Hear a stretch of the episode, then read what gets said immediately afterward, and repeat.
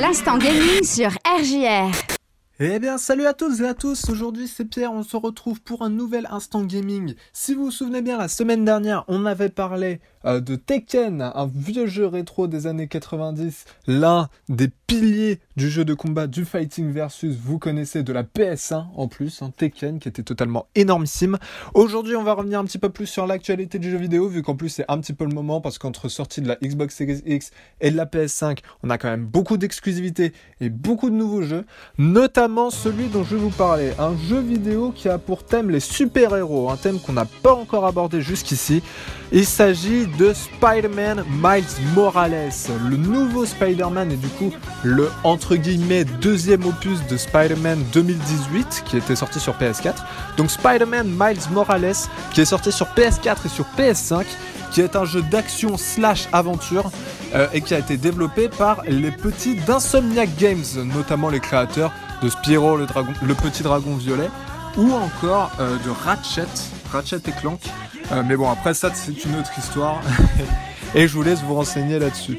Et donc Spider-Man Miles Morales qui est sorti le 19 novembre 2020, donc il y a une petite semaine maintenant, et qui est tout simplement eh bien, la suite directe de Spider-Man sur PS4, qui a connu même un petit remaster sur PS5 d'ailleurs, si vous voulez euh, le retrouver, et qui est tout simplement Miles Morales, un jeu attendu depuis l'annonce de la PS5, où l'on contrôle cette fois non pas Peter Parker, mais Miles Morales, qui devient d'ailleurs le nouveau défenseur de New York.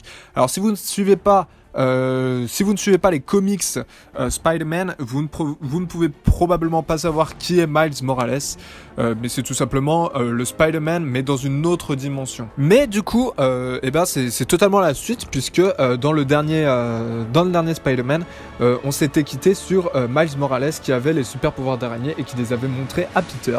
Et du coup maintenant c'est lui le successeur de Peter Parker. Donc nous retrouvons New York mais cette fois sous des airs de fête de Noël via de magnifiques décors enneigés.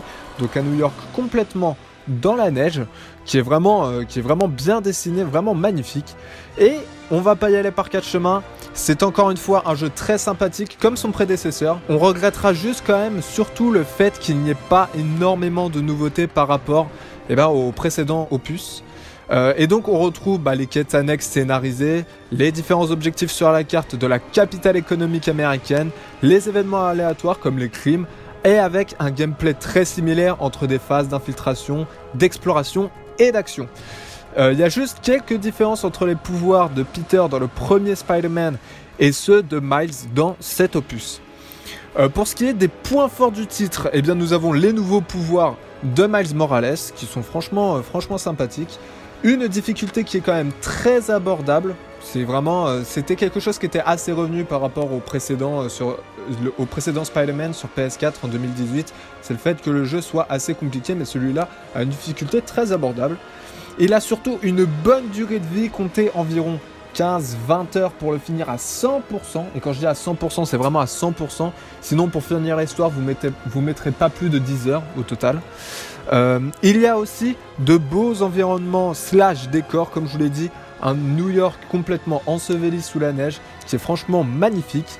Et surtout, on ne le dira jamais assez, et c'est même très étonnant pour le dire, une très très bonne VF, donc une très bonne version française. Les personnes qui ont doublé Miles Morales, Peter Parker et tous les autres personnages sont franchement très sympathiques.